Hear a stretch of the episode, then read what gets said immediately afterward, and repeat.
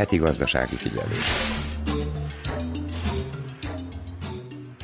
Szerbia lakosai egyre inkább eladósodnak. A bankszövetség tavalyi adatai alapján a polgárok átlagosan 1800 euróval tartoznak a bankoknak, ugyanis több mint 1400 milliárd dinárt kölcsönöztek tőlük. Még ennél is nagyobb a gazdaság eladósodottsága, ők 1800 milliárd dinárnál is többel tartoznak, míg a vállalkozók 71 milliárd dinárral. Az összes kategóriát figyelembe véve a pénzintézeteknek való tartozás körülbelül 3350 milliárd dinár. Hegedűs Erika köszönti a heti gazdasági figyelő hallgatóit. A pénzügyminiszter a hazai gazdaság helyzetét értékelve elmondta, hogy tavaly rekordméretű volt a közvetlen külföldi befektetések száma, és elérte a 4,5 milliárd eurót, a munkanélküliségi arány pedig 9% alá csökkent. A tárcavezető arról is beszámolt, hogy az ország hatalmas sikereket ért el a nemzetközi piacon.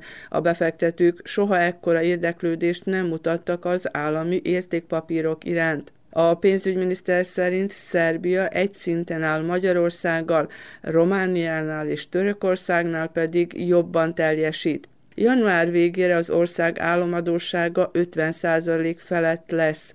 Jelenleg dollárban aktív a piac, ezért Szerbia dollárban vett fel hitelt, majd átváltotta euróra, így csökkentette a kockázatot. A heti gazdasági figyelőben a következő néhány műsorban az önkormányzatok idei beruházási terveiről lesz szó. Ezúttal az északbácskai és északbánáti településeken jártunk, mégpedig Szabadkán, Magyarkanizsán, Törökkanizsán és Csókán. A fogyasztóvédelmi mellékletben az internetes vásárlás előnyeiről és buktatóiról beszél a szakember. A vállalkozói mellékletben topolyai vendéglátóst mutatunk be. Az idegenforgalmi mellékletben a vajdasági épített örökségről szóló sorozatunkban ezúttal a Bajsai Evangélikus templomba hívjuk hallgatóinkat. Ennyi a kínálatból. Ha felkeltettük érdeklődésüket, tartsanak velünk. A munkatársak Nagy Emília Komáromi Dóra, Csubriló Zoltán, Verica Poljákovics és Mihail Dasdiu nevében tartalmas időtöltést kívánok. És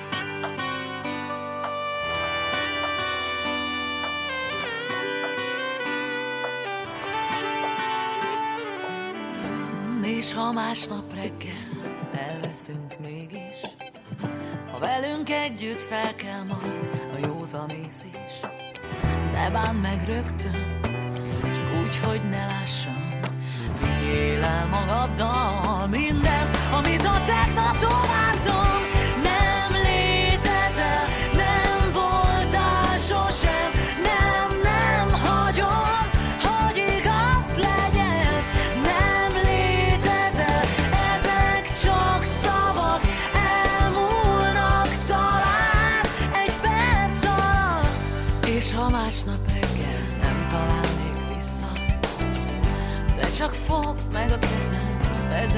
régi hídra Ennyivel tartozom én, s úgy, mintha hagynám.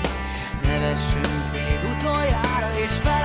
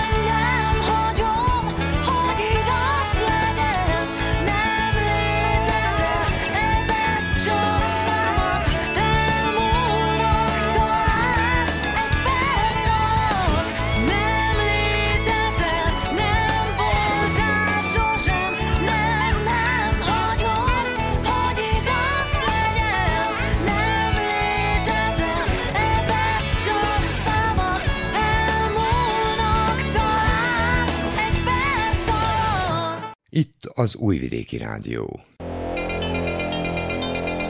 Gazdasági figyelő. A heti gazdasági figyelőben a következő néhány műsorban az önkormányzatok idei beruházási terveiről lesz szó. Ezúttal néhány északbácskai és északbánáti településen jártunk, mégpedig Szabadkán, Magyarkanizsán, Törökkanizsán és Csókán. Szabadkán csak a biztos bevételi forrásokból tervezték az idei költségvetést, és a kiadásokat is erre alapozzák. A község településein is lesznek felújítások és újabb beruházások, mondja Kern Imre, szabadkai alpolgármester. Költségvetési eszközök a tavalyi évi megvalósulás alapján lettek tervezve, ami azt jelenti, hogy mint ahogy az elmúlt két évben sem terveztünk olyan forrásokat, amik nem százszázalékosan biztosak, ezért olyan költségvetésről tudunk beszélni, amelynek az elemei száz százalékban megvalósulhatnak. Ha csak nem történik valami újabb vagy mélyebb krízis helyzet. Az egész költségvetés két alapilléren működik. Az egyik alapillér az a fizetések utáni adó, ami hál' Istennek Szabadkán nagyobb mértékben és jó szép mennyiségben valósul meg. Ez a költségvetésnek a 40%-át teszi ki forrás szempontjából, a másik pedig a ingatlan adók, ami szintén nagyon jó valósul meg és több év után muszáj volt korrigálni az infláció mértékében a ingatlanadó alapját. Az idei évtől? Az idei évtől, igen. Ezt még novemberben meghoztuk, mivel úgy van a rendszer megállapítva, hogy novemberben kell ezeket az elemeket meghozni, hogy a költségvetésbe be lehessen építeni. A VMS-es szabadkai városvezetés három alapvető célkizősést tett maga elé, vagy tűzött ki maga elé. Az egyik az a városmagnak a megvédése, a város szecessziós jellegének a megőrzése. Itt gyakorlatilag egy konkrét programról tudunk beszélni, az a Bíró háznak a homlokzatát felújításának a befejezése, a másik pedig a dokumentáris jellegű. Az egyik az, hogy be kell felezni az idén a kettes zónának a részletes rendezési tervét, valamint a Rádics Vivérek utcájának a részletes rendezési tervét.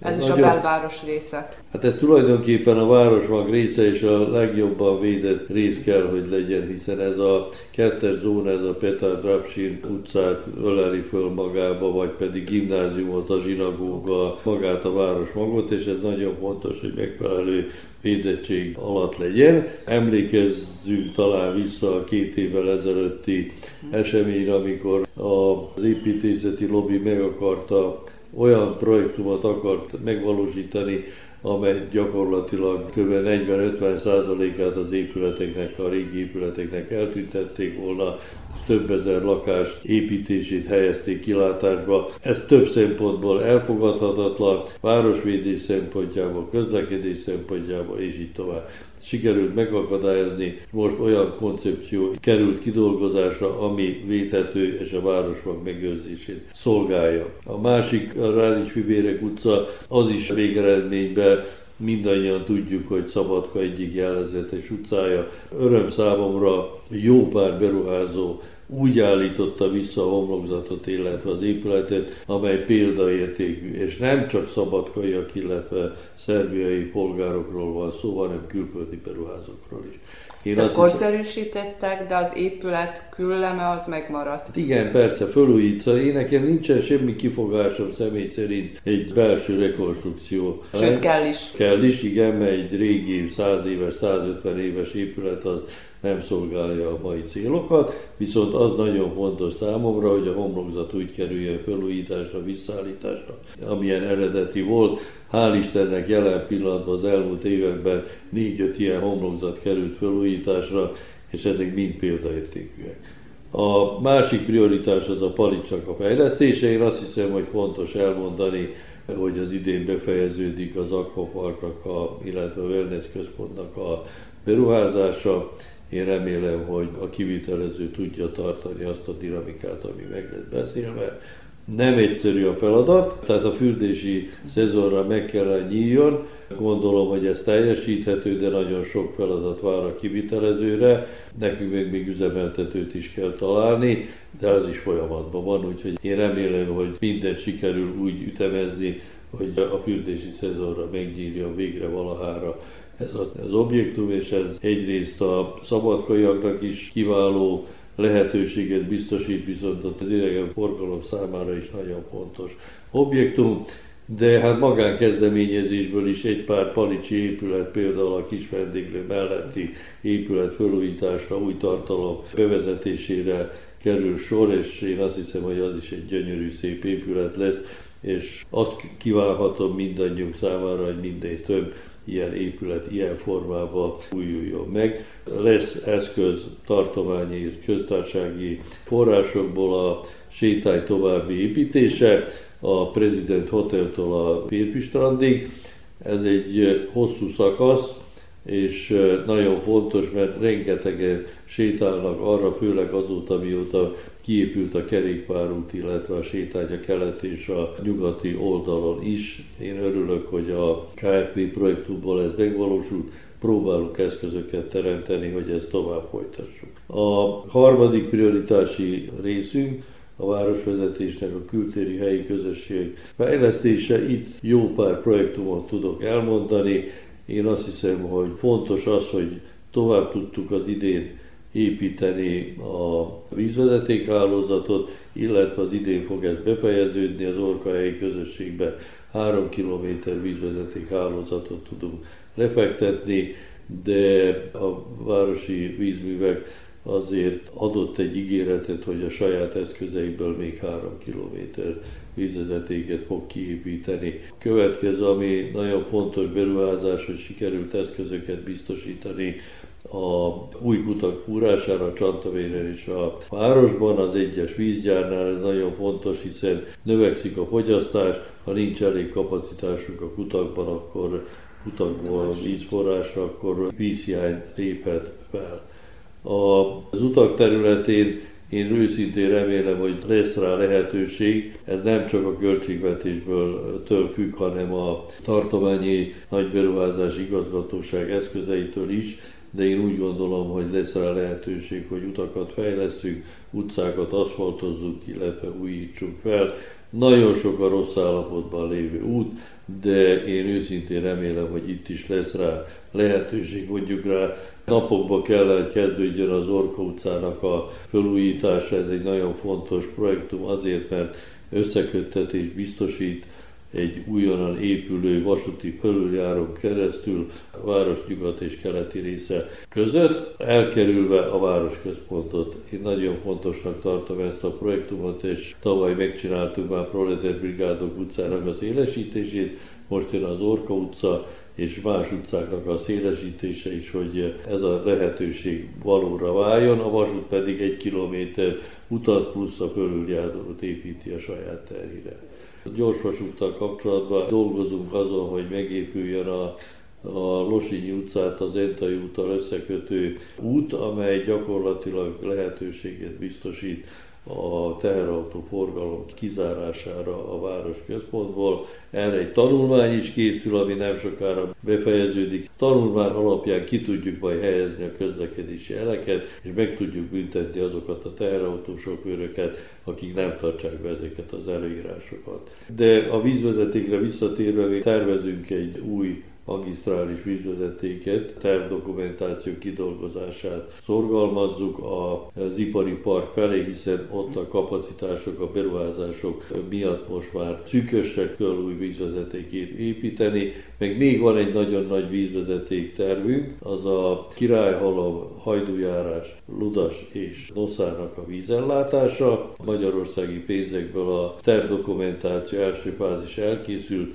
a vízművek tovább fogja vinni ezt a tervet, és őszre lesz olyan tervünk, amelyel pályázhatunk akár magyarországi eszközökre is hitel keretében a vízvezeték kiépítésére. Ugyanúgy tervezzük a tavankútnak a vízellátását is, erre eszközök megvannak, a tervezés a tavasszal indul, Tehát, hogyha készek lesznek ezek a tervek, akkor gyakorlatilag két olyan települést tudunk majd ivóvízzel ellátni. Nem volt vezetékes Nem volt semmilyen vízvezeték. Tehát kutakból. Hát a saját kutakból, tehát Tavankuta nem volt vízvezeték, Királyhalmon volt egy nagyon kis kapacitású vízvezeték, most ez az új vízvezeték hajdújárással, Doszával és Ludassal gyakorlatilag egy modern vízvezeték rendszer lesz, egy vízgyárral is Királyhalmán új kutakkal. Mikroregionális rendszer, én azt hiszem, hogy ezek támogatható projektumok. Az egyéb ipari közműfejlesztés? A nyugati ipari parknak a bővítés az annak függvényében van, hogy van-e jelentkező érdeklődő. érdeklődő beruházásra. Vannak érdeklődők, egyelőre ezek még nagyon távoli megvalósíthatósági fázisban vannak, nem tervezünk ide beruházásokat. A másik a két kaszárnya közti a hatalmas terület, ami a Palicsú mellett, az északi felén, amely városi tulajdonban van, ott elkezdődött egy beruházás, gázvezetéket vagyunk kötelesek kiépíteni az új létesítmény számára. A közvállalatok is komoly beruházásokat eszközölnek majd. Egyiket elmondtam már a vízművekkel kapcsolatban, a másik pedig a gázművek kb. 14 km vezetéket fektet le Ludas helyi közösség területén. De magánszemélyek is rákapcsolódhatnak. Magán és vállalkozók is. Ludas az azért érdekes, mert több, gyakorlatilag egy tucat vállalkozó van, aki érdeklődik a rákapcsolás. Itt vannak a pincészetek, vagy vannak más objektumok is, meg ipari vállalkozások is, akár a hentes üzemben és így tovább. Tehát gyakorlatilag ez az érdekes udas, mert nem csak a polgárok kapcsolódnak majd rá, hanem olyan kisfogyasztók, nagyfogyasztók, akik miatt érdemes ezt a gázvezetéket kiépíteni, de befejezzük, tovább építjük a gázvezeték rendszert a városban is, ha már nagyon a végén járunk a városban a gázvezeték kiépítésének, jövőre már több mint 12 ezer fogyasztója lesz a gázműveknek, ez egy szép szám. Növekszik a gázfogyasztók száma, sajnos a távfőszolgáltatók igénylő száma pedig csökken, azért, mert a gáz jelen pillanatban sokkal, de sokkal piacképesebb, mint a távfűtés. Szabályozható helyi Szabályozható, szinten. saját maga rendelkezik a szabályzás lehetőségével, nem pedig más szabályozza helyette. Meg hát valamivel olcsóbb is jelen pillanatban a gáz, és hogyha megnézem például a szén vagy a fa a pelletnek az árát, akkor azt mondom, hogy a gáz azért még mindig attraktív áron. A másik az, hogy könnyebb. Ma már olyan technikák vannak, hogy gyakorlatilag a mobiltelefonról lehet kezelni. Távirányítva. Távirányítva, akár Szabály. külföldről, akár onnan lehet irányítani a rendszereket. Ellenőrizni és megszabályozni is. Igen. Nagyon sok szó volt az ősszel például a gázkrízisről. Uh-huh. Nem csökkent egyáltalán az érdeklődés a gázra való rákapcsolás. Még a fogyasztás mennyisége sem csökkent. Habár nagyon kicsi a költségvetése a városnak, de karoltve a tartományjal és a köztársággal, illetve a közvállalatokkal azért sikerült tovább fejleszteni a várost, és főleg a külterületi helyi közösségeket. Hosszú éve tart már a színház korszerűsítése, átépítése. Látszik-e már a befejezés vége? Kiírtuk tavaly a tender, csak sajnos az az egyik vállalkozó benyújtotta a keresletet a jogainak megvédésére Sajnos ez egy hosszú folyamat, de tőlünk elvesz több hónapot a projektum megvalósítása szempontjából. Próbálunk interveniálni, gyorsabban legyen, de nem, nem nagyon lehet ehhez a bizottságot hozzáférni, nem lehet őket megközelíteni. Én remélem, hogy azért január-februárban ez befejeződik ez az eljárás, elkezdődik. Ez egy hatalmas munka, hiszen 1,2 milliárd dinára munka értéke. Ez főleg szakipari munka. Hatalmas mennyiségű energiát kell a kivitelezőnek ebbe befektetni. Nem villany és gázbe gondolkozok, hanem szellemi energiát kell ebbe az egész műveletbe befektetni. Én őszintén remélem, hogy az év végén talán, hogyha befejeződik ez az előbb említett procedúra, mondjuk rá február elejéig, akkor sikerül belaknunk a színházat. Nem lesz befejezve a színház, hogy ne a közvélemény ne értse félre, hiszen a régi színház terem helyén egy koncertterem fog majd kiépülni, az nem öleli fel ez a mostani tender, illetve a biztosított eszköz.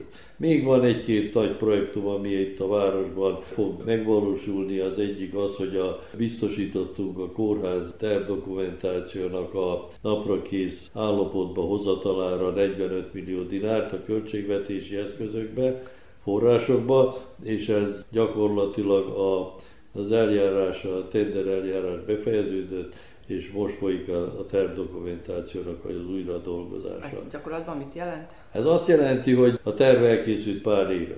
Csak azóta mindenféle előírás megváltozott. De milyen felújítás? Hát komplet, kívülről belülről megújulna a kórház, egy modern kórházat hogy nem mondjam, majdnem klinikai, regionális kórház jelleget, egy klinikai központ jelleget kap ránk. De ez egy hosszabb folyamat. Ez lesz. egy hosszabb folyamat, hosszú évek óta várjuk, de mindig valami közben jött de úgy érzem, hogy most ez a tervezési folyamat is végéhez közeledik. Én remélem, hogy a felújítás is meg fog történni az elkövetkező években. Mivel a kórháznak működni kell, ez nem egy egyszerű folyamat lesz, hiszen működés mellett az osztályok áthelyezése kell, hogy majd megtörténje, nehéz szervezési feladat lesz, de, de el kell kezdeni, de el kell kezdeni mert ha nem kezdjük el, akkor nem is fogjuk befejezni. Számos ilyen projektumunk van, a városi stadionnak a felújítása is várat magára. Továbbra is reméljük, hogy a Tiszta Szerbia projektum keretében ugye megépül 25 km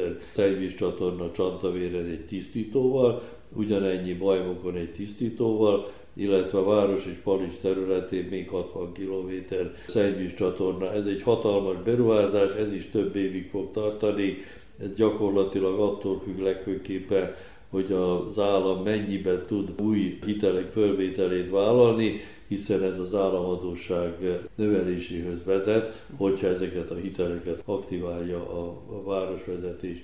És van még egy vízvezetékes projektumunk, az a az új minisztériumban van a kapitális beruházások minisztériumában, az körülbelül 2 millió euró. Ezt főleg arra fordítanánk, hogy az egyes vízgyárban lévő berendezéseket felújítsuk, hiszen ez az objektum ez 40-50 éve dolgozik egyes része, és gyakorlatilag elhasználódott. A másik pedig az, hogy az arzéntalanítás terén a szabadkaz élen jár, hiszen gyakorlatilag, hogy úgy mondjam, csak nálunk van ilyen berendezés, ez is 30 éve dolgozik. Lejárt a határideje a szűrőknek, ki kellene cserélni, de ezt nem tudjuk saját eszközből megcsinálni, csak állami támogatással. Itt az Újvidéki Rádió. Gazdasági figyelő. Magyar Kanizsa község idei költségvetési tervében a fő irányvonal, hogy megőrizzék azt a szolgáltatási és működési színvonalat, amely az elmúlt években volt. A fejlesztésekre azonban szükség lesz, és ez a kiadások növekedésével jár majd, mondta el a polgármester, akit Csubriló Zoltán kérdezett. 10-től 15 százalékos lesz a kiadások növekedése a 2023-as évben az intézményrendszerek fenntartására és a támogatásokra. A nagy beruházási tételek viszont csökkentek, mondta el Fejsztámer Robert polgármester. A fő stratégiai irányvonal az volt a 2023-as évi költségvetés tervezésekor, hogy megőrizzük azt a szolgáltatási színvonalat és működési színvonalat, ami a 2022-es évet jellemezte. Lehet, hogy ez úgy tűnik mint hogyha megálltunk volna egy bizonyos szinten és stagnálnánk, azonban elmondanám, hogy maga ahhoz, hogy színvonalat tudjunk tartani, már ahhoz is fejlesztenünk kellett. Úgyhogy ilyen értelemben mindenhol költségvetés növekedéssel számolunk már, mint kiadás növekedéssel. Egy 10-15 százalékos kiadás növekedést tettünk hozzá az intézményeinkhez, oktatási intézményekhez, szociális hálóhoz, de ugyanúgy sportklubokhoz, művelődési egyesületekhez, rendezvényekhez, tehát mindent megpróbáltunk a bekövetkező, vagy már itt zajló árkülönbségekre reagálva úgy tervezni, hogy meg tudjuk őrizni ugyanazt a színvonalat, amit nyújtottunk a 2022-es évben. Természetesen ahhoz, hogy tudjunk emelni, ahhoz valahonnan el kell vennünk, és mivel nem szerettünk volna elvenni egyetlen egy olyan területről sem, amelyik bizonyítottan 2022-ben jól működött,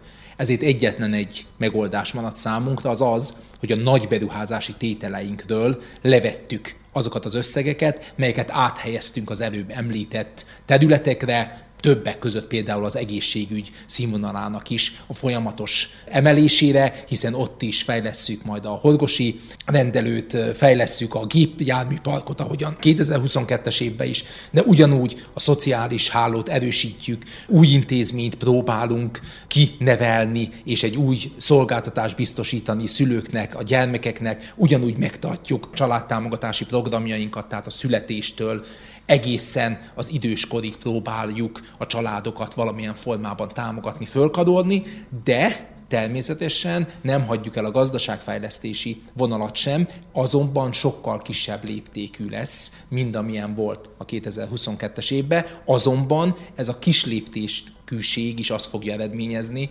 hogy az emberek, bízom benne, nem fogják észrevenni a minőségbeli különbséget például egy turisztikai helynél, legyen az a Tiszapart, legyen az a, a falusi turizmus, vagy legyenek azok a rendezvényeink, amik minden egyes helyi közösség területén, minden egyes településünkön legalább egy nagy rendezvény van. Tehát valóban figyeltünk a 2023-as év stabilitására, nem tudja senki sem megmondani, még ma sem, hogy milyen gazdasági mozgások lesznek, mit fog okozni a háború, meddig tart még, mit fog okozni az energiaválság, milyen gazdasági hatásai lesznek az energiaválságnak. Tehát borzasztóan sok az ismeretlen, és így a stratégiai döntés én úgy gondolom, hogy jó irányú, hiszen meghagytunk egy 45-50 millió dináros pénzmagot amiből tudunk azért pályázatokhoz öndészt biztosítani, 15-20%-os öndészeket is akár, és hogyha ezt vesszük alapul, akkor megvan arra az esély, hogyha 2023-as évben lesznek pályázatok, és akár Európai Unió szintű, akár tartományi vagy köztársasági szintű,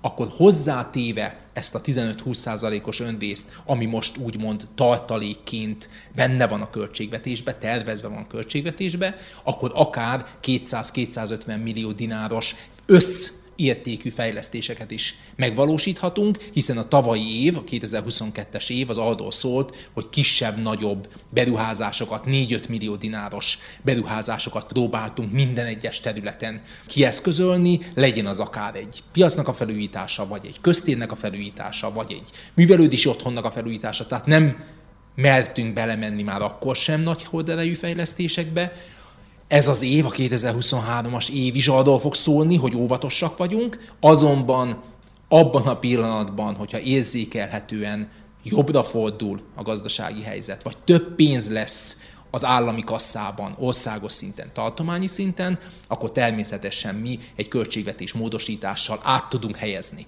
tételeket a konkrét projekt fejlesztésekre, hiszen a Kanizsa község esetében olyan nagy holderejű projektekről beszélünk, mint a Kerülőút, mint az Adorjányi Martonosi bekötőút, az Olom Csantavér út, a Kispiac Rudasi út, tehát ezek hatalmas összegeket kérnek, tehát hatalmas beruházások, ezt a községi költségvetés nem tudja vinni. Ettől a pillanattól kezdve arra tudunk csak támaszkodni, hogy a külső segítséget kapunk, akkor ahhoz mondjuk rá hozzárendeljük a mi önrészünket. Az biztos, hogy ebben az évben belekezdünk a közvilágítás modernizációjába, mert az elektromos energia ára az állami szektorban duplájára nőtt, tehát nem ugyanazok az árak vannak, mint a magán szférában, vagy mind amit a polgárok érzékelnek, úgyhogy mindenféleképpen nekünk a közvilágítással kezdenünk kell valamit, ha csak nem akarjuk lekapcsolni a 13 településeinken a közvilágításnak egy részét, már pedig közbiztonsági okok miatt nem akarjuk lekapcsolni. Tehát ezen a területen biztosan lesz egy nagyobb horderejű fejlesztés, és én úgy gondolom, hogy ha lesz rá mozgástérés megfelelő háttér támogatás, akkor én úgy gondolom, hogy az idegenforgalom területén is tudunk majd egy kicsit előbbre lépni. Nem hinném, hogy a 2023-as év lesz a nagy hotelépítések és nagy vízi élmények építésének az éve, de ez nem azt jelenti, hogy nem lehet esetleg elindítani kisebb-nagyobb léptékű beruházásokkal, hogy azon a területen is egy kicsit előrébb haladjunk. Igen, mint már említettem, úgy próbáltuk tervezni a költségvetést, hogy egy 10-15 százalékot rápakoltunk mindenkinek a 2022-es összegére. Ez nem csak a mezőgazdaságra vonatkozik, hanem a sporttól kezdve a művelődésen keresztül a szociális hálóig. Tehát mindenhol többletpénzeket adtunk, ezért is kellett csökkentenünk a beruházások összegét, hiszen hogyha valahova ráteszek, akkor valamiből el kell, hogy vegyek. De én úgy gondolom, hogy mindenféleképpen az, amit kértek a szervezetek, akár a helyi közösségek tanácsai, akár a civil szervezetek, akár az intézményeink vezetői, azok a beérkező igényeket, azokat az önkormányzat kérdés nélkül teljesítette. Tehát nem kérdőjeleztük meg az összegek nagyságát, nem kérdőjeleztük meg az igények nagyságát, inkább a közvetlen önkormányzati befolyás alatt lévő kiadásokat csökkentettük, csak azért, hogy az intézményeink, civil szervezeteink működése, fejlődése, egyáltalán életben tartása megmaradjon a 2023-as évben is. Itt az Újvidéki Rádió. Gazdasági figyelő. Török Kanizsa község idei tervei között van elsősorban a hatáskörükbe tartozó intézmények munkájának támogatása. Számítanak a tartományi és a köztársasági forrásokra is, hogy folytassák a már megkezdett beruházásokat. Az ivóvíz ellátás is a fontos tervek között van. Egy régészeti lelőhely kapcsán külföldi támogatásra is számítanak, mondja Újhelyi Nándor, a török kanizsai képviselőtestület elnöke, akit Komáromi Dóra kérdezett. Nehéz, bonyolult év van mögöttünk, és úgy néz ki, hogy az idei sem lesz sokkal könnyebb, sőt, a december végén elfogadott községi költségvetésben 760 millió dinárt láttunk elő az önkormányzat működtetésére. Nyilván ugye nem csak magában az önkormányzatról van itt szó, hanem a különböző oktatási, szociális, egészségügyi és egyéb művelődési civil és sport szükségletekről, intézmények, illetve egyéb intézmények és egyéb felhasználóknak a finanszírozásáról beszélünk itt. Fontos számunkra, hogy egyrészt azokat a kötelezettségeket tudjuk teljesíteni, amelyeket vállaltunk. Nagyon fontos, hogy nem csak török kanizsán, hanem a falvak területén is működjön az egészségügyi rendszer, nagyon fontos ugye a szociális szféra, másrészt pedig ugye Törökkan is a község területén az óvodától egészen a középiskoláig működnek oktatási intézmények, ezek finanszírozása is nyilván kiemelt az önkormányzat vonatkozásában. Figyelembe véve azt, amit az elején is mondtam, tehát, hogy nehéz gazdasági, illetve pénzügyi helyzetben van maga az önkormányzat, amely mint olyan elég kicsi, és tulajdonképpen a nagyobb beruházásokat saját eszközökből nem tudja megvalósítani. Ezért a 2023-as évre tulajdonképpen csak egy nagyobb horderejű beruházást láttunk elő, ez pedig a török kanizsai sportcsarnoknak a kiépítése, amit tartományi eszközökkel tudunk majd megvalósítani idén és jövő évben. Az idei költségvetésben valamivel több mint 250 milliót láttunk elő erre a célra. Ugyanakkor azt is el kell mondani, hogy a tavalyi évben szintén tartományi pénzek, tartományi eszközök segítségével kezdődött meg a szerb vízhálózat felújítása 29,4 millió dinár értékben, a mezőgazdasági titkárság támogatásával, és ezeknek a tehát az első szakasznak a munkálatai az idén is folytatódni fognak. Ugyanakkor, hogyha a falvaknál tartunk, akkor el kell mondanom, hogy Majdányon a régészeti elelőhelyet építjük ki, egy határon átívelő pályázatnak köszönve, amit romániai partnerekkel valósítunk meg, tehát egy IPA pályázatról van szó. Itt is még vannak munkálatok, amelyeket be kell fejezni idén, ugye tavaly kezdtük el ezeket, és az összértéke a beruházásnak 25 millió dinár. Ugyanakkor említettem ugye, hogy az intézmények támogatása is nagyon fontos, itt kiemelném például a helyi Branislav Nusic könyvtárnak a támogatását, valamivel több mint 10 millió dinárral támogatjuk az intézmény működését az idén. Ugye itt nem csak szigorúan könyvtári tevékenységről beszélünk, hanem nyilván kicsit tágabb értelemben művelődési központként is működik a könyvtár, sőt a falvak, a települések művelődési életével is foglalkoznak, gondot viselnek róla. Ugyanakkor kiemelném azt is, hogy az idén több mint 10 millióval támogatjuk a helyi Doszite Obrádovics gimnázium és szakiskola működését. Továbbá el kell mondani azt is, hogy a civil szervezetek, a művelődési egyesületek finanszírozására, tehát itt pályázati eszközökről beszélünk, 2-2 millió dinárt láttunk elő, valamivel nagyobb összeget a sportegyesületeknek, hiszen szinte minden egyes helyi közösség területén működik legalább egy sportegyesület, ugye ezek a kisebb településeken foci csapatok, Török Kanizsán azért sokkal több sportegyesület tevékenykedik. 8 millió dinár van előlátva az idei rendezvények és különböző költségek finanszírozására. Ugyanakkor azt is el kell mondani, hogy igaz, hogy nehéz helyzetben vagyunk, de azért különböző tervdokumentációk elkészítésére az önkormányzat több mint 10 millió dinárt hagyott jóvá, vagy látott elő az idei költségvetésben. Ezek tehát körülbelül, vagyis durván azok az eszközök, amelyeket így előláttunk az idei évre, aztán pedig nyilván látni fogjuk, hogy hogyan fog majd a 2023-as év alakulni. Itt az Újvidéki Rádió. Gazdasági figyelő.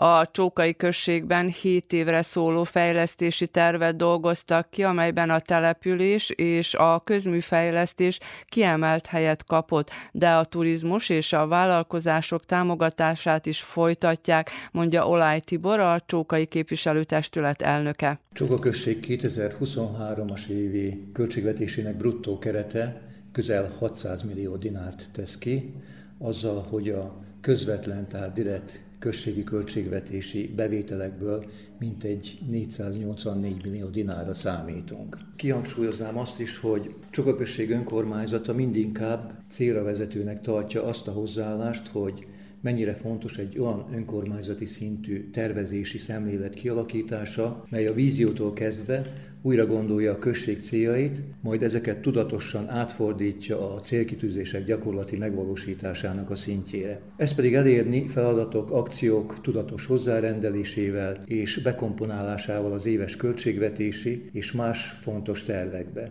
Stratégiai dokumentumok, tervek alapján kívánjuk irányítani községünk alapvető tevékenységeit, mondhatnánk működését, azért, hogy lakosainknak és a gazdasági vállalkozásoknak minél jobb feltételeket tudjunk biztosítani. A 2022. júniusában meghozott a község 2022-2030 közötti időszakra érvényes fejlesztési terve önkormányzatunk számára alapdokumentumot jelent, mert a dokumentum alapján fogjuk megvalósítani legfontosabb tevékenységeink véghezvitelét.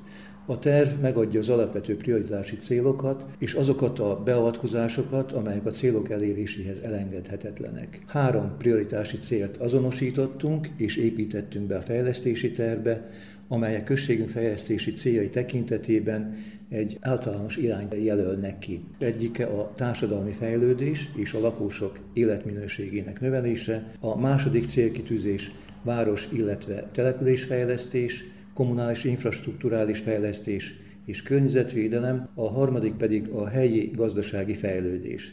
Ez utóbbi keretében a legfontosabb teendők egy a vállalkozások irányába nyújtandó közszolgáltatások számbeli és minőségbeli javítása, kettő a mezőgazdasági ágazatban tevékenykedők működési feltételeinek javítása, három kedvező feltételek megteremtése a gazdasági szereplők növekedése érdekében, és négy a turisztikai infrastruktúra fejlesztése és a turizmus erősítése. Ezek eddig is prioritást élveztek ezek az ágazatok? Ebben a dokumentumban, alapdokumentumban, tehát a fejlesztési tervben lettek ezek a stratégiák, ezek a célkitűzések előirányozva.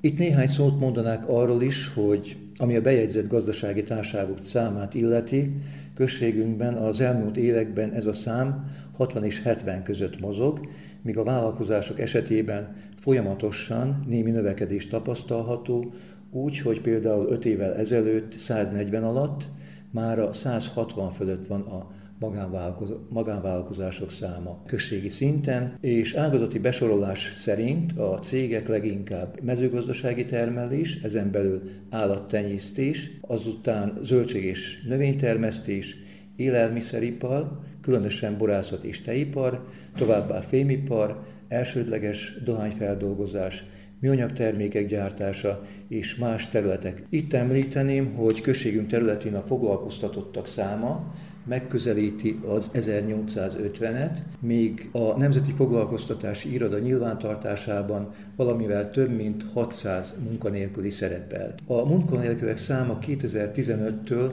folyamatosan csökken, akkor közel 1200 volt számuk, és mára ez a szám körülbelül a felére csökkent. Ezt a tendenciát talán a 2022-es népszámlálás előzetes adatai alapján is kommentálhatjuk. Ugyanis a közzétett első eredmények szerint a községben az utóbbi népszámlálás óta a lakosok számának csökkenése körülbelül 24,4%-osra tehető, és összesen 8614-en élnek itt. Egy negyedével csökkent? 24,4% felett. A számok azt is mutathatják, hogy sokan mennek külföldre, leginkább a biztosabb megélhetés, munkalehetőség reményében, ugyanakkor másik jelenség is megfigyelhető, azaz, hogy nem kevés fiatal külföldre megy tanulni. Önkormányzatunk 2022-ben olyan döntést hozott, hogy százszázalékosan támogatja a Csókai Vegyészeti Élelmiszeripari Középiskola első osztályába iratkozó diákok beutazását Csókára 50 kilométeres körzetből. Ez csak a községet födi, vagy esetleg távolabbról is? Kanizsa, török Kanizsa, Ada, tehát Csókán kívüli községeket és 50 kilométeres körzetben. Ezt a támogatást a 2023-as évi költségvetésben is előláttuk. Az egyetemistákkal decemberben írtuk alá a szerződést, 66 egyetemi hallgatóval, akiket havi 5000 dinárral támogatunk egész éven át, októbertől 2023. szeptemberig. A hiány szakmákat tanulók számára 10 dináros támogatást látott elő a község. Ami a magánvállalkozókat illeti, ezeknek a támogatására első alkalommal 2021-ben biztosítottunk finanszírozási lehetőséget, Tavaly, 2022. decemberében 52 vállalkozó részesült támogatásban, átlagosan 36,5 ezer dinár nagyságban, amit nyersanyag beszerzésre, fogyóeszközök, kisebb gépek vagy felszerelés vásárlására használhattak fel. De pályázniuk kellett? Igen, tehát pályázat útján történt. A 2023-as évi községi büdzsében újra szerepel ez a támogatási forma. Továbbra is támogatjuk a földművesek terménykár elleni biztosítását 30%-ig, és a mezőrszolgálat működését 9 hónapon keresztül mintegy 4,5 millió dináros keretből. A közmunkaprogram a továbbiakban is folytatódik, amiről igazán elmondhatjuk, hogy egy sikertörténetnek számít. Csókán a csókai helyi közösségen keresztül foglalkoztatjuk az embereket, akik rendezik, szebbé teszik a köz- és zöld felületeket, temetőket. Ugyanígy működik a program más településeinken is, például Egyházaskér, Hódegyháza, Tiszaszent Miklós, Padé, Szanát helyi közösségekben is.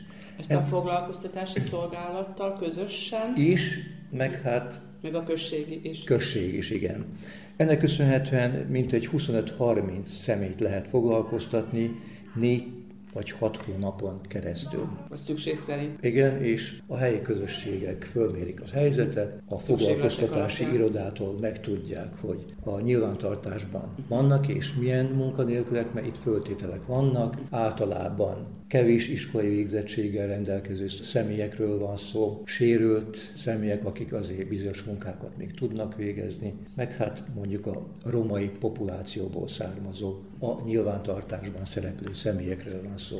A költségvetés nem kis hányadát beruházásokra, infrastruktúrális létesítmények tervezésére és kiépítésére fogjuk felhasználni. Kiemelt beruházás a Padai piactér felújítása, amelynek építése a tavalyi év utolsó negyedében kezdődött, és remélhetőleg nem sokára elkészül. Az új zöldségpiac kiépítésére a 23-as évi költségvetésben állami támogatásnak köszönhetően 43 millió dinár lett előirányozva. Nagyobb településeinken játszótereket építünk, 15 millió dinárból, Fekete-tói szanáltelepülésekre már a szerződéskötés is megtörtént a kivitelezőkkel, Padén és Tiszaszent Miklóson is épül játszótér, a csókai játszóterek pedig felújításra kerülnek. Prioritásként kezeljük a közvilágítás, községi szintű rekonstrukcióját, amely szakaszokban valósul meg. Ezt a kapitális beruházást a köz- és magánszféra közötti koncesziós elemeket nem tartalmazó partnerségi eljárás lefolytatásával kívánjuk megvalósítani. A község egész területén energiatakarékos LED izzókra cseréljük le a nátriumégőket. Ezzel jelentősen csökkenthetjük a közvilágítás kiadásait, olcsóbb lesz a karbantartás és környezetvédelmi szempontból is fenntartható projekt indul el. És a jelenlegi helyzetben az energiaválság és az energiaárak miatt ez Nagyban fontos. közrejátszott, hogy egy ilyen beruházást indítson a Csóka község. Erre vonatkozóan már az alapvető képviselőtestületi döntések megszülettek, és ez a folyamat remélhetőleg hamarosan meg is indul azzal, hogy minden településen és szakaszokban történik majd a munkálatok kivitelezése. Még 2020-ban bekerült a köztársasági útfejlesztési kivitelezési tervek sorába a Fekete-tó egyházaskér oroszlámos állami út rekonstrukciója és kiszélesítése is. Az útvonallal érintkező, többnyire privát tulajdonban lévő parcellák kisajátítása egy eléggé hosszan elhúzódó folyamat lett, és 2022-ben fejeződött be. Tavaly novemberben hozott döntést a képviselőtestület állami út Csóka község területén áthaladó szakaszára vonatkozó részletes rendezési tervének az elfogadásáról. Ezáltal megteremtődtek a feltételek az útra vonatkozó tervdokumentáció kidolgozására, amely dokumentum alapvető módon szabályozni fogja az elvégezendő kivitelezési munkálatokat. Most, január 16-án Pásztor Bálint köztársasági parlamenti képviselő az építési, közlekedési és infrastruktúrális miniszterrel tárgyalt, és más állami infrastruktúrális beruházások mellett szóba került az oroszlámos Fekete-tó állami út rekonstrukciója is. Nagy reményeket fűzünk a beruházás miharabbi megvalósításához. Ennek az útnak a felújításával egyházaskéri és fekete-tói lakósaink régi álma valósulna meg, mert a út, attól függetlenül, hogy ez állami út, nagyon rossz állapotban lévő út. Ugyanakkor lehetőséget biztosíthat ez az útvonal a tranzitforgalom szempontjából is a szerb-magyar és szerb-román határátkelők közelségének köszönhetően. Utak vonatkozásában Tisza-Szent Miklóson a Koszovai utca második szakaszának a befejezése az idei községi költségvetés terhére 8 millió dinárból valósul meg. Mart aszfalt felhasználásával folytatjuk a rossz állapotban lévő utcák rendezését egyházas kéren és soron, és ezzel javítani tudjuk a közlekedési feltételeket a kis településeken is. Egy nagyon fontos döntést hozott tavaly a testület a turizmus szempontjából, amikor elindította a Fekete-tói kateszteri községben lévő nagyjából 13 hektár nagyságú területre vonatkozó részletes szabályozási tervnek a kidolgozását. A szabályozási terv által felölelt terület mezőgazdasági földterületként van bejegyezve, és az ingatlan tulajdonosa egy csókán bejegyzett KFT. Ez a gazdasági társaság egy projektet, beruházást szeretne a közeljövőben megvalósítani, amely célja egy horgász egyesületi keretekben üzemeltetni tervezett turisztikai, rekreációs és sportolási célú horgásztó és pihenőpark kialakítása. A horgászat rendkívül népszerű sportág, a terület pedig nagyon attraktív helyen fekszik, 5 és 15 kilométerre a román, illetve magyar határátkelőtől, így e két országból is könnyen megközelíthető. Kiváló horgászati, kirándulási lehetőségé, lehetőségként továbbá szálláshelyként szolgálna mind a horgászok, mind a környéken kiránduló családok, baráti társágok számára. Célja természetközeli élményszerzés lehetővé tétele. Szorosan kapcsolódik a helyi közösség helyen maradásának biztosításához, munkahelyeket teremtve a helyi lakosság számára. A projekt a ökoturizmust kedvelő számára kiváló szállás lehetőséget, illetve időtöltési lehetőséget biztosít. És az oktatási intézmények, más intézmények felújítása az mennyiben szerepel a vagy az inkább tartományi támogatással? A Csókai Elemiskola felújítására került sor két évvel ezelőtt, azt állami támogatással valósítottuk meg. Az olyan 200 millió dinár nagyságú felújítás volt, és teljes mértékben megújult, úgy külsőleg, belsőleg, felszerelés szempontjából, de itt többnyire állami támogatást, állami, tehát köztársasági, illetve tartományi támogatást várunk azzal, hogy Padén is egy ilyen típusú beruházásra szükség van, és folyamatosan próbálkozunk a Padé iskola felújítása kapcsán is támogatást szerezni.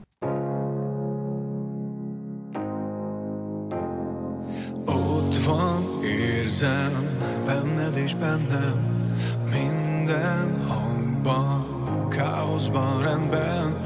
Ott van, érzem, benned és bennem Minden hangban, káoszban, rendben. Hogy minden nappal teljesen lehessek A csodákban téged, téged meg a csodákban kereslek. A szükségben is őszintén nevessek. A csodákban téged, téged meg a csodákban kereslek. Ott van, érzem,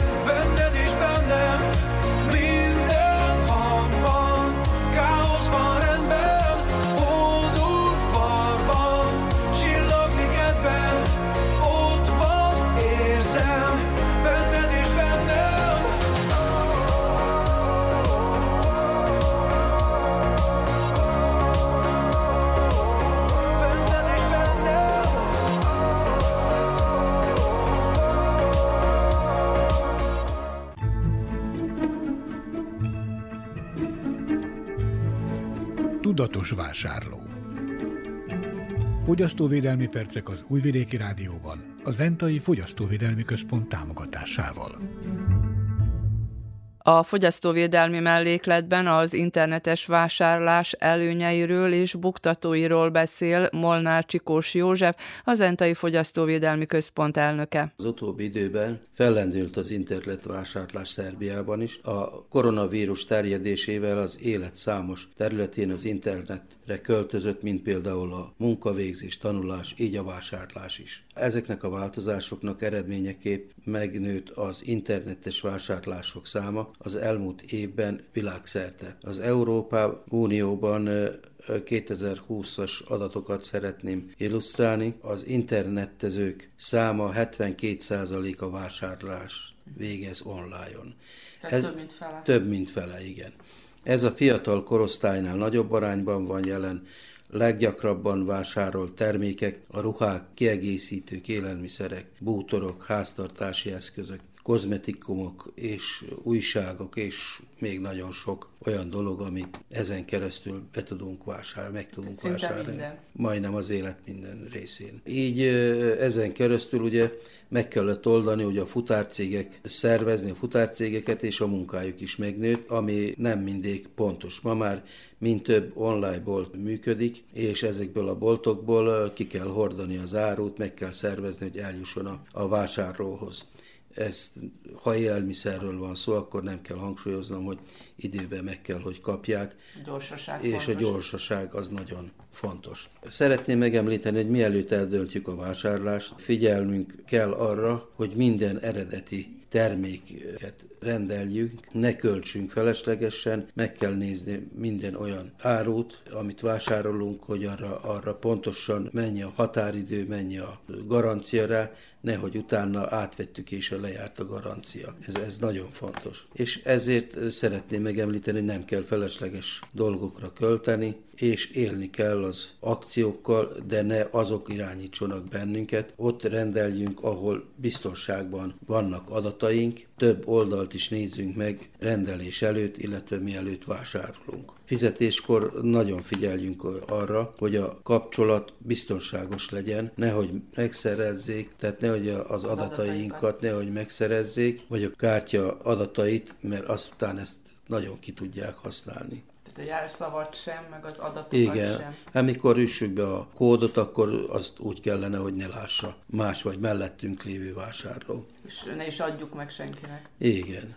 Van neki előnye és hátránya is, a hátránya hogy a kiszállítás néha sokáig tart. Elkeverednek a csomagok, és akkor azután kell utána kutatni, hogy merre lettek elküldve. Nem lehet látni, ez a legnagyobb probléma, nem lehet látni, kicsomagolni az árut még mielőtt megvásárolnánk. A kép az egy dolog, mikor megnézzük fent a, a netten, de mikor meghozzák, az nem biztos, hogy ugyanaz. Erre van kiszállítási díj, hiányos ismeretek lehetnek esetleg ez, ezzel az áróval kapcsolatban mert az, amikor megnézzük, akkor nem azt jelenti, hogy, hogy az az mi elképzelésünket kielégíti, hanem más, mikor kicsomagoljuk, megérintjük azt az árut, akkor biztosabbak vagyunk, hogy egy pont ezt keressük. Tehát ez a legtöbb esetben 14 napon visszaküldhetjük. Nem is kell, hogy átvegyük az árut, meggondoltuk, és nem kell megindokolni, hogy miért nem akarjuk átvenni, de a másik pedig, ha, ha nem felel meg, 14 napon belül vissza lehet küldeni indoklás nélkül, de van itt egy ilyen gond is, hogy például ha gyógyszert vagy valamit vásárolunk, azt már mikor kibontottuk, nem tudom, hogy hogy lehet azt majd visszaküldeni, vagy kifogadja vissza. Tehát ez már, ez már inkább egy érzékenyebb dolog. Tehát talán gyógyszert nem is kéne így vásárolni. Hát olyan dolgokat nem kell, amikor kibontjuk és nem tudjuk egyben tartani. Tehát ilyen árukat nem kellene. A, viszont vannak előnyei, hogy otthonról megrendelhetjük az árut, nem kell sorba állni, nem kell emberek közé menni, esetleg ebben a járványban, hogy nem kell félni, hogy elkapjuk a koronavírust. Nagyobb a, a választék, mert mikor fölmegyünk egy honlapra, akkor látjuk a záró sokaságát, és könnyebben tudunk válogatni ebből. Fogyasztóvédelmi percek az Újvidéki Rádióban, a Zentai Fogyasztóvédelmi Központ támogatásával.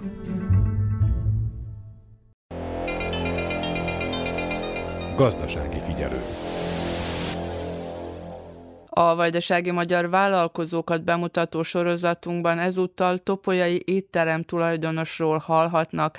Decemberben újra nyitott a Cseri Csárda. A családi vállalkozás egy ideig szünetelt a munkával, a családfő ugyanis külföldön próbált szerencsét. Cservenák Róbert tulajdonos ezt követően egy újabb, modernebb környezetben indította újra a vállalkozását önerőből. Nagy Emília kérdezte járt már Topolyán, az tudja, hogy hol található a csericsárda, régen is itt volt, és azt azért hangsúlyozzuk így ki, hogy régen, mert egy időre becsukott. Mi volt ennek az oka, és mikor történt ez? Ennek az oka az volt, a gazdasági helyzet volt valójában.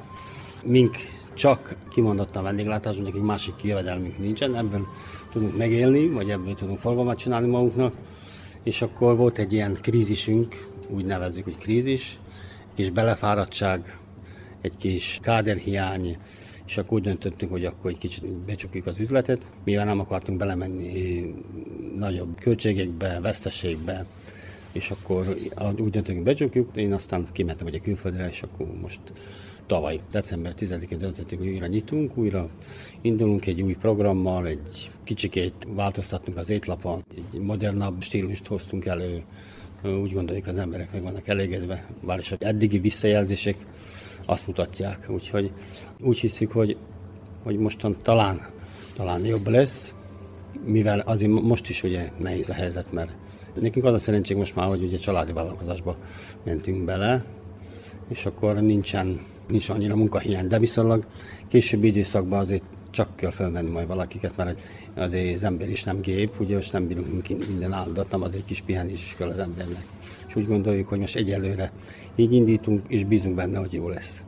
És annó miért kezdtek el ezzel foglalkozni? És az pontosan mikor volt, hány éve? 2004-ben nyitottuk, és úgy döntöttünk, mivel ugye én nekem a szakmám az vendéglátási végzettségi vagyok, tehát szakács, pincér, Ebbe jött az ötlet, jobban mondva a feleségemnek volt az ötletje, mert, mert én másképp láttam akkoriában a vendéglátást, kicsit nehezteltem ezeket a dolgot, de viszonylag belementünk, és akkor ugye először megcsináltuk ezt a kisebbik részt az elejét, és utána megcsináltuk a nagyobb és a lagadalmas részt, ami úgy, úgy látszott, hogy bevált. Vagyis hát egyszerűen jó tettük, hogy megcsináltuk, úgy mondjam. Tehát bevált, sok lagadalmunk volt, nagyon sok rendezvény, az emberek meg voltak elégedve. Hát most úgy mondom, hogy meg voltak elégedve, de ugye mindig van valaki, akinek valami nem lehet mindenkinek, hogy jó, ugye? De viszonylag a 90%-ában mindig jó végződött az egész dolog. Hát dolgoztunk 15 éven keresztül amikor meg úgy döntöttük, hogy becsukjuk, de elkezdtük azért, mert a feleségem úgy, lát, úgy gondolta, hogy, hogy a vendéglátásban vagyok, hogy a fiam is elment vendéglátásba dolgozni, és akkor úgy döntöttük, hogy akkor megcsináljuk a vendéglőt. Közben, hogy ahogy becsuktuk első alkalommal, akkor utána ugye kimentünk külföldre. A fiam az kint maradt, én még visszajöttem, a lányom is kint volt külföldön, ma is visszajött, visszajött a Vejkó, jövendővel. Úgyhogy gondoljuk, hogy most már majd, majd a fiunk is haza, haza vándorol most már vissza.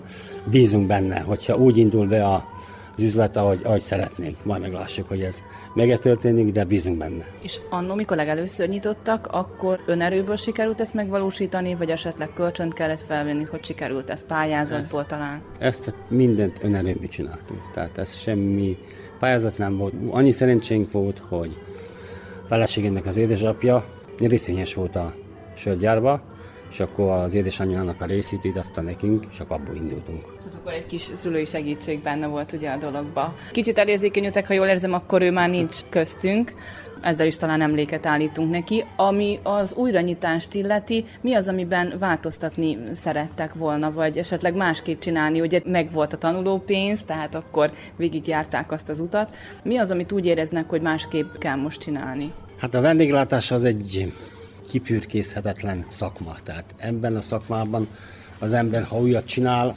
kockáztat. Ha régit csinál, kockáztat. Tehát azt, amit csinál, az a lényeg az egészben, hogy mindig jó legyen. Tehát finom legyen, a vendég meg legyen elégedve. Kell kísérnünk a trendeket, a modern trendeket, amik jönnek, ugye, és akkor azok, azok alapján csináljuk a dolgokat.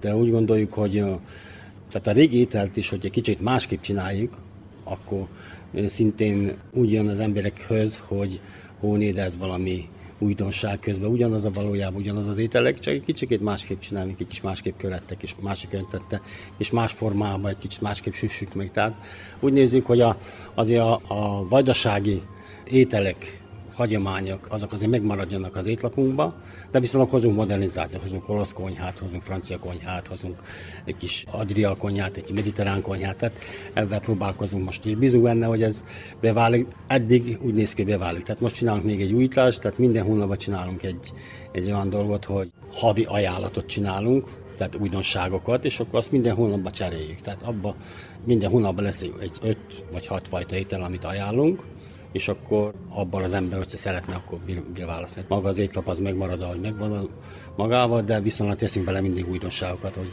hogy az embereknek ne legyen unalmas, hogy egy bírjanak vásárolni, vagy újabb dolgokat enni. És akkor dolgoztak tehát először a koronavírus előtt, most meg utána. Most még az elején vannak ugye az újranyitásnak, de mennyire lehet összehasonlítani az emberek hozzáállását? Jönnek-e annyian, amennyien koronavírus előtt? Ezt valójában nem tudom megmondani, hogy mekkora forgalom volt, mert nem voltam itthon abban az időben, amikor vírus volt, Szerbiában, de viszonylag tudok mondani hát, hogy maga a korona az nagyon-nagyon kihatott a vendéglátásra, mivel ugye meg volt korlátozva a vendég, meg volt korlátozva a munkaidő, nem volt szabad dolgozni maszkba, nem lehetett enni, valamelyik szegény néni volt olyan, hogy maszkon akart körözteni, tehát ezek megtörténnek ilyen dolgok, és akkor ez nagyon-nagyon befolyásolta az mellett ugye az embereknek nem lehetett annyi fizetni, kevesebb fizetések jutottak, és ez nagyon sokat befolyásolta a vendéglátást szerintem. De most, ahogy, ahogy megnyíltak a dolgok, elkezdtek az, az emberek kicsit mozogni, kicsit ugye kihelyeztek a vendéglátásra, egy kicsit részegetnek. Bár azt nem tudjuk annyira mondani, bizonyítani, ugye, mert, mert ez, Topo ez nem nagyváros, egy ilyen, ilyen tizen pár ezer lakosú városka, ahol nem lehet úgy belátni a forgalmat, mint egy nagyvárosban, egy újvidéken, egy Belgrádban, egy Szabadkán, tehát egész más a stílus, más a, mások a vendégek, ugye többfajta ember van. Itt meg ugye helyi emberek, akik vannak, azok megfordulnak nálunk, meg vannak eleged, hál' Istennek. És ezek az emberek esetleg azok, akik törzs vendégek voltak az előző időszakban is, vagy vannak újak is? Igen, vannak régi vendégeink, akik visszajöttek, még vannak újak is természetesen. És örülünk nekik, tehát várjuk is őket, meg visszajáró vendégek vannak az újakból is, meg a régikből is, úgyhogy bízunk benne, hogy azért jó lesz a vége. Vannak-e olyan jövőbeli tervek, amiket eddig még nem említett? Tehát mondta, hogy, hogy minden hónapban lesznek ezek az ajánlatok. Van-e még esetleg egyéb dolog tervbe, újítás terén? Hát újítás terén szeretnénk nagy fába kéne vágni fejszét, mert ugye mellettünk van a ház, amit ugye lefoglaltunk már, és akkor szeretnék egy olyan, olyan részt csinálni, ami egy reprezentatív belépőt, reprezentatív parkolót, egy kis terasz, egy kis szökőkút, egy kis szebb bejárat, meg ilyen dolgokat szeretnék csinálni, meg, meg úgy természetes szobát, de ez mind attól függ, hogy, hogy tudunk-e hozzájutni valami pénzforráshoz. Hát van még egy, egy, egy újabb tervünk, amit a fiataloknak szánunk, meg a szerelmeseknek, ugye. Valentin napi koncertot szervezünk, egy kedves ismerősünk, barátunk Magyarországba eljön, még a lányom, fognak egy koncertot nyújtani a vendégeknek, jazz blues stílusba, gitár és zongora. Bízunk benne, hogy a vendégek örülni fognak ennek. Dátum azt szombat lesz 11-ét, tehát Valentin nap előtt, három nappal. Mekkora itt a konkurencia? Most itt a környékben, Topolyán legalábbis van még két-három étterem, amit most így hirtelen tudnék mondani. Mennyire hatnak ők ki arra, hogy, hogy visszatérjen a forgalom? Konkurencia az nem baj, hogy van, az egészséges. Az a fontos, hogy egészséges konkurencia van, tehát mindenki úgy csinálja, hogy jó legyen. Tehát most a vendégnek, hogyha tetszik, akkor oda megy, ha az jobban, oda megy. Tehát azt nem bírjuk befolyásolni. Tehát nekünk az a, az a cél, hogy ide csalogassuk a vendégeiket, étellel, kiszolgálással, terítéssel, stb. Tehát azért lesznek még nálunk is újítások, még magában ebben a kis teremben is, újabb teríték, újabb asztalak, stb. Tehát ez, ez folyamatban van, ezt nem lehet egyszerre, ugye, mert az mink ebből csináljuk az egészet. Igen, ezt a felesége kötetlen beszélgetésben is mondta, hogy most a teríték még karácsonyi, ugye itt Igen. január közepe fele beszélgetünk, viszont nem sokára cserélik, mert hogy következő ünnepnek kell megfelelni. Igen, igen. Hát következő ünnepünk ugye a szerelmesek napja, úgy mondjuk, a Valentin nap, és akkor arra tervezünk egy újabb terítéket csinálni, még egy újabb, újabb ételprogramot csinálni, főleg a főleg a hölgyeknek, mert a férfiak azok, azok meg vannak elégedve ugye a húsosabb ételekkel, a hölgyek azok még szeretik ugye ezeket ilyen csirkesalátáktól kezdve, tonsaláta, halsaláta, stb. Tehát ilyen Cézár, Waldorf, tehát ilyen salátákat próbálunk majd. Most hát van is az étlapunkon, és akkor azokat még teszünk be valami újabbat, frissítünk, és akkor bízunk benne, hogy az is jó lesz. Nem csak saláta, természetesen vannak másik ételek is, de most ezt úgy mondtam, mert ugye a hölgyek azok jobban preferálnak ilyen, ilyen ételekre. A 21. században egyre több ételérzékeny ember is van, gluténérzékenység, cukor, intolerancia, esetleg valaki maga dönt úgy, hogy vegetáriánus lesz, ilyesmire kiterjedi a figyelmük. Igen, kitermel természetesen. De hogyha valaki gluténérzékeny, akkor van ételt készítünk neki. Tehát azt mi nem tudjuk, ugye, amikor benne a vendég, a vendégek azok bízunk benne, hogy megmondják, meg eddig is volt egy pár vendég, aki szólt, hogy érzékeny, gluténérzékeny, vagy laktozérzékeny, akkor úgy készítsük el az ételt. Az nem akadálya semminek, se bármelyik ételt el tudunk készíteni. Tehát lisztmentesen, sómentesen, akár, tehát van grillünk, van serpenyünk, tehát akármi és akkor azt el lehet készíteni természetesen. Az zöldségek, ilyen zöldség, van zöldség, van ugye laktózmentes tejszín, tehát van, csináljuk. Bízunk benne, hogy azok a vendégek is megjelennek nálunk. Nem egyedi ez, hogy önök kimentek külföldre és szerencsét próbáltak. Mit tanácsolnak azoknak, akik ugyanezt látják megoldásként, hogy, hogy a külföldi munkát meg kellene próbálni? Maradjanak, vagy, vagy próbálják meg? Erre nem tudok őszinte választ mondani, ez egyéntől függ. Mindenkinek megvan a saját felfogása erről a külföldi munka, én nekem az a tanácsom, ha kimegy külföldre dolgozni, akkor az ember olyan munkát keresen, ami jó meg van fizetve, tisztességesen, nem be van jelentve. Ha úgy lássák, hogy ki tudnak menni, és tudnak profitálni belőle, és tudnak spórolni, mert könnyebb kint spórolni, tény is való, mint itten, mert ugye itten az csak, de hogyha meg van valósítva neki olyan dolog, hogy van neki háza, van neki autója, van neki családja, van neki egy, egy munkahelye, ami biztosítsa, tehát azért, hogy elmenjen, hogy 500 eurót, vagy, vagy most már ugye 7-800 eurót kiad, vagy 1000 eurót kiad a lakásra, és keresnek ketten 3600-3800 eurót, mert ez az átlag, amit én tudok, mert hogy elég sokat kint voltam.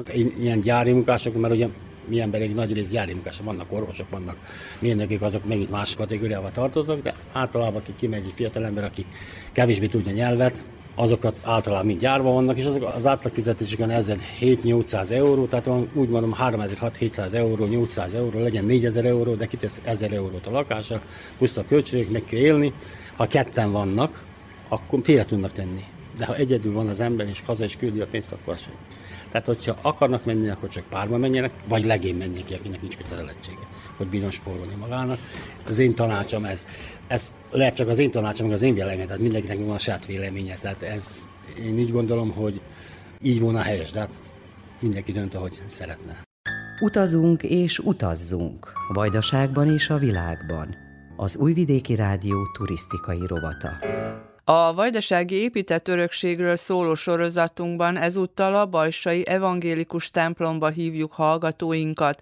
Az ó-luteránus stílusban épült templom alapkövét 200 éve tették le. Több különlegessége van például, hogy az oltár központi részén van a szószék, és a toronyóra mutatói is a megszokottól eltérően mutatják az időt. Ezen kívül a templom festése sem hagyományos, mondja Dolinski Márta, bajsai evangélikus lelkész. Eredetileg valószínűleg nem így volt, ezt feltételezzük, hogy egy 60 évvel ezelőtt festhették, uh-huh. úgyhogy ez a valamikori az a hagyományos papírfestés, úgyhogy minden színnek külön papírsort raktak, és akkor így a kefével vitték fel a festéket, úgyhogy azért van a zöldnek is jó néhány árnyalata, meg még más szint is látunk benne, de hát ez régi-régi festmény. Mikor építették a templomot? 1823-ban tették le az alapkövet, úgyhogy ez a templom most 200 éves, és ami az érdekessége a templomnak, itt a templom belsejét illetően, ugye nem találunk benne szobrokat, egyéb díszítést, hanem a központban látjuk az oltárt, ami azt jelenti tehát, hogy az Isten tisztelet központi részét is ez képezi, tehát minden üzenetet ő hordoz. De most, hogyha az oltárterítő alá nézünk, akkor látjuk, hogy egy koporsó formájú alja van az oltárnak, ami szimbolizálja hitünket, tehát azt, hogy Jézus Krisztus sírja üres. Az oltár lapon pedig olyan tárgyakat és olyan dolgokat találunk, amelyek szintén a Szentírás üzenetét közvetítik, tehát elsősorban ugye a legfontosabb maga a Krisztus keresztje, hiszen a hitünk alapja az, hogy a mi Úrunk Jézus Krisztus feltámadt, és ezzel az embernek elhozta az üdvösséget. Azon kívül látunk gyertyákat, négy, négyet, tehát ez egyrészt azt jelképezi, hogy Jézus Krisztus a világ világossága, másodjára viszont azt, hogy a négy gyertyatartó a négy evangéliumot szimbolizálja.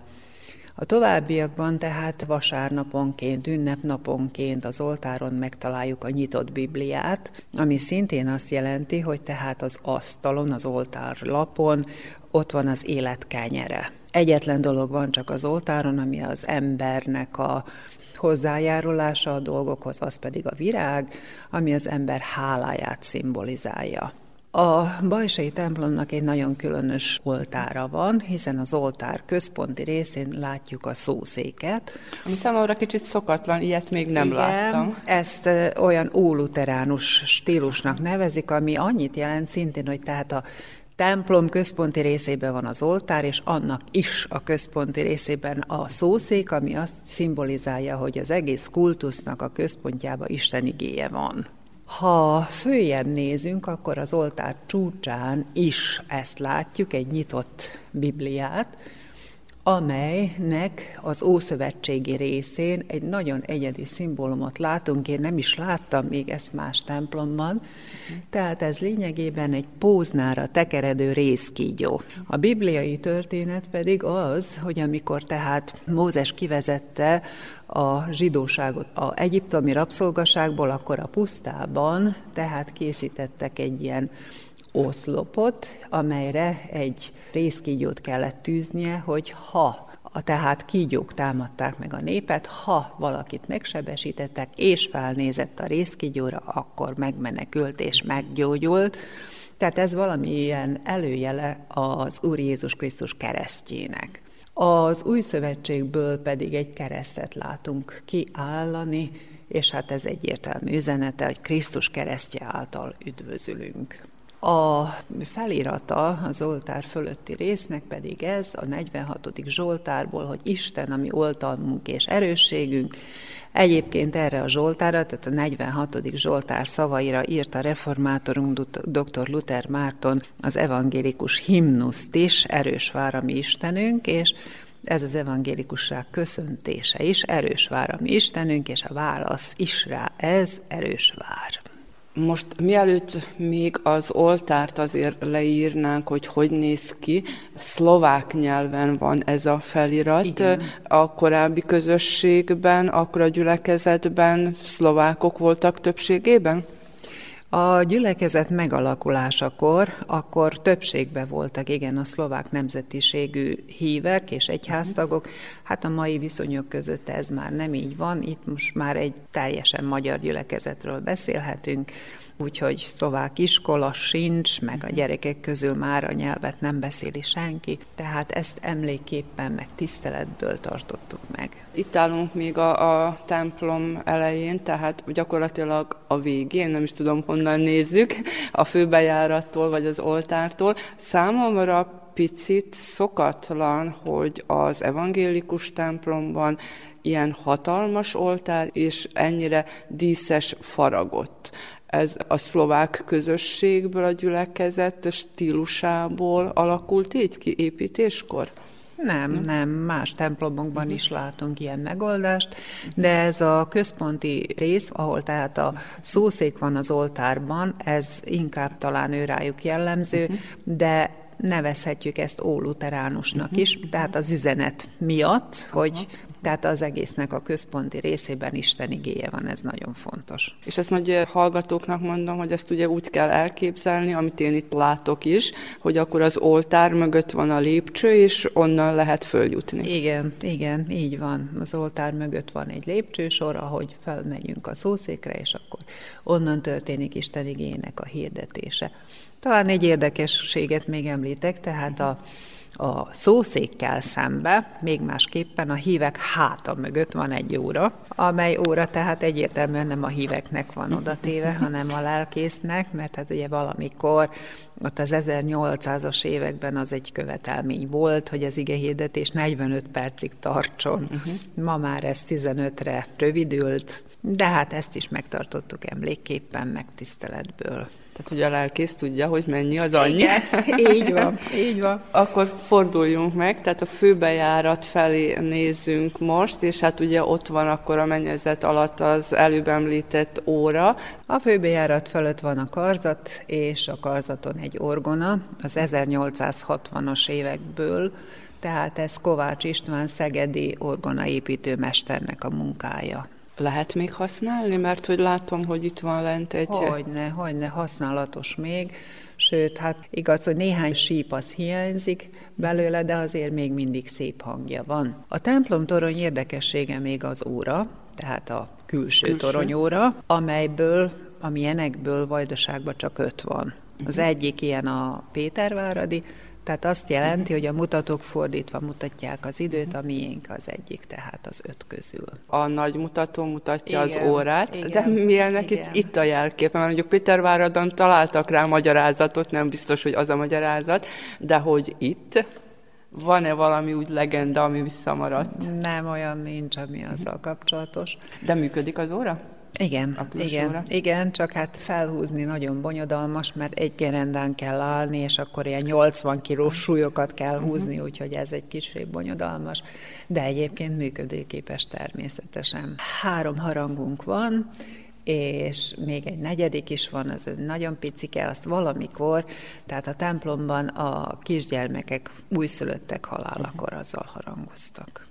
Mennyire aktív itt a közösség, a gyülekezet heti, napi szinten, vagy ünnepi alkalmakkor, mikor van Isten tisztelet? Gyülekezet az nagyon aktív, tehát az Isten tiszteleteket illetően minden vasárnap rendszeresen van Isten tisztelet, meg ünnepnapokon természetesen. Ezen kívül csütörtökönként van bibliaóra, és hát van a hittad, meg a konfirmációoktatás. Ez azt jelenti, hogy 26 gyerekünk van, akivel programot csinálunk most. Jó állapotban van fönt a, a karzat is, az orgona mellett mit látunk még? Azok a díszeknek van jelentősége? Nincs, az csak díszítés, az csak díszítés. Egyébként nagyon aktív a gyülekezetnek a nőegylete. Volt a karácsonyi vásár, amelynek a bevételét kimondottan az elkövetkező toronyjavításra fordítják. Egyébként meg a szeretett szolgálat nagyon aktív, és én ezt nagyon szeretném kiemelni, hogy olyan tagjaink vannak, a nőegyletnek olyan tagjai, akik mindenféle ilyen karitatív, meg szociális szolgálatban részt vesznek. Tudnék egy olyan példát említeni, amely nagyon ritka, gondolom nem sok helyen fordul elő. Például ide járt közénk egy ilyen, hát szegény, elhagyott ember, akinek családja se volt, és akkor odafigyeltünk, hogy ez az ember hogy is él, és akkor láttuk, hogy nagyon-nagyon rossz körülmények között az asszonyok megszervezték azt, hogy ebédet hordtak neki minden napon, akkor betegkönyvet csináltattunk a számára, végül kórházba halt meg, de van köztünk egy nővér, aki elment, megfürdette, rendbe tette a haját, úgyhogy olyan, olyan szolgálatokat is végeznek, ami aztán nem éppen jellemző más gyülekezetekbe, gondolom. Említette az előbb a tornyot,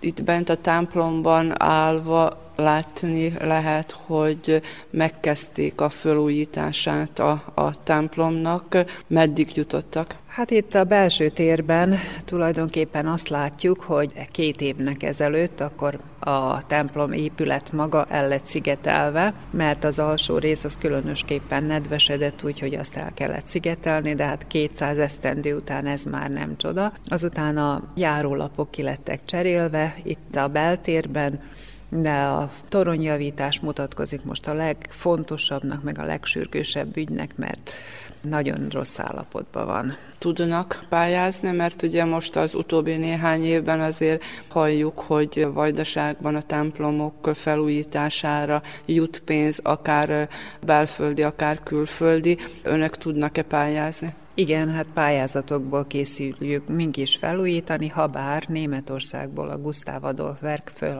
ajánlott 20 ezer eurót erre a célra. Na ez nem lesz elég erre a célra, de hát azért majd még tartományi pályázatokon is, meg magyarországi pályázatokon is próbálunk pénzt szerezni, hogy ezt szépen meg tudjuk csinálni, és ezt a régi épületet meg tudjuk védeni a az utókornak pedig átadni. A padok ezek régiek, mert nekem úgy tűnnek, hogy mintázatában régi stílusúak, viszont talán a festés miatt úgy tűnik, hogy mégiscsak újak.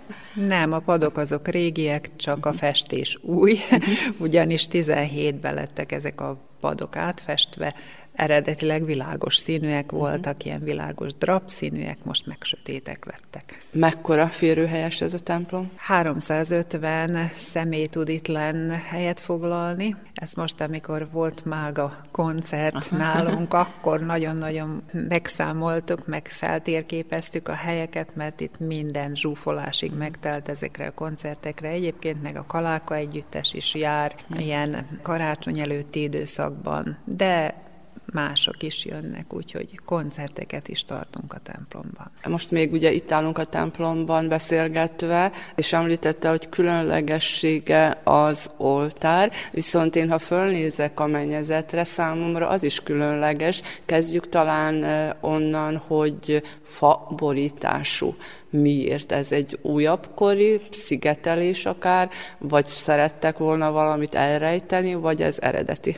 Ez eredeti, ez nagyon-nagyon régi, úgyhogy látni is, hogy néhány deszka már tulajdonképpen lóg itt éppen a fejünk felett. Úgyhogy ezt is szeretnénk így megőrizni, bár itt is javításra lenne szükség, de hát ez a régi, és ez egy ilyen borítás, amely lényegében talán hajót szimbolizál valamilyen értelemben, valahogy úgy jelképezi azt, hogy a templomban, tehát együtt hajózunk egy hajóban Jézussal. És egyébként ezen a fa borításon Nagyon szép mintázatú festés van. Ez is újabb mintázat, vagy ez is megmaradt régről? Nem, minden régi, minden a régi, meg próbáljuk és ezt így megőrizni, hogy megmaradjanak a régiek. Ahogy mi kaptuk, úgy szeretnénk tovább is adni. A középső csillár az, az régebbi, ez a kettő viszont újabb, tehát amikor a gyülekezetben esküvők vannak, akkor a szülők, valaki, aki úgy gondolja, akkor a templom számára ajándékot ad, és akkor ez a kettő, tehát az első meg az utolsó, ez ilyen ajándék, amikor valakinek a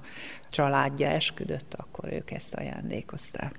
Mikor bejöttem, akkor úgy, úgy tűnt, hogy nem tudom, hogy mire emlékeztet, de most így, ahogy említette, hogy valóban hajóra a szélessége, a tágassága és a mennyezet is egy, egy hajóra emlékeztet.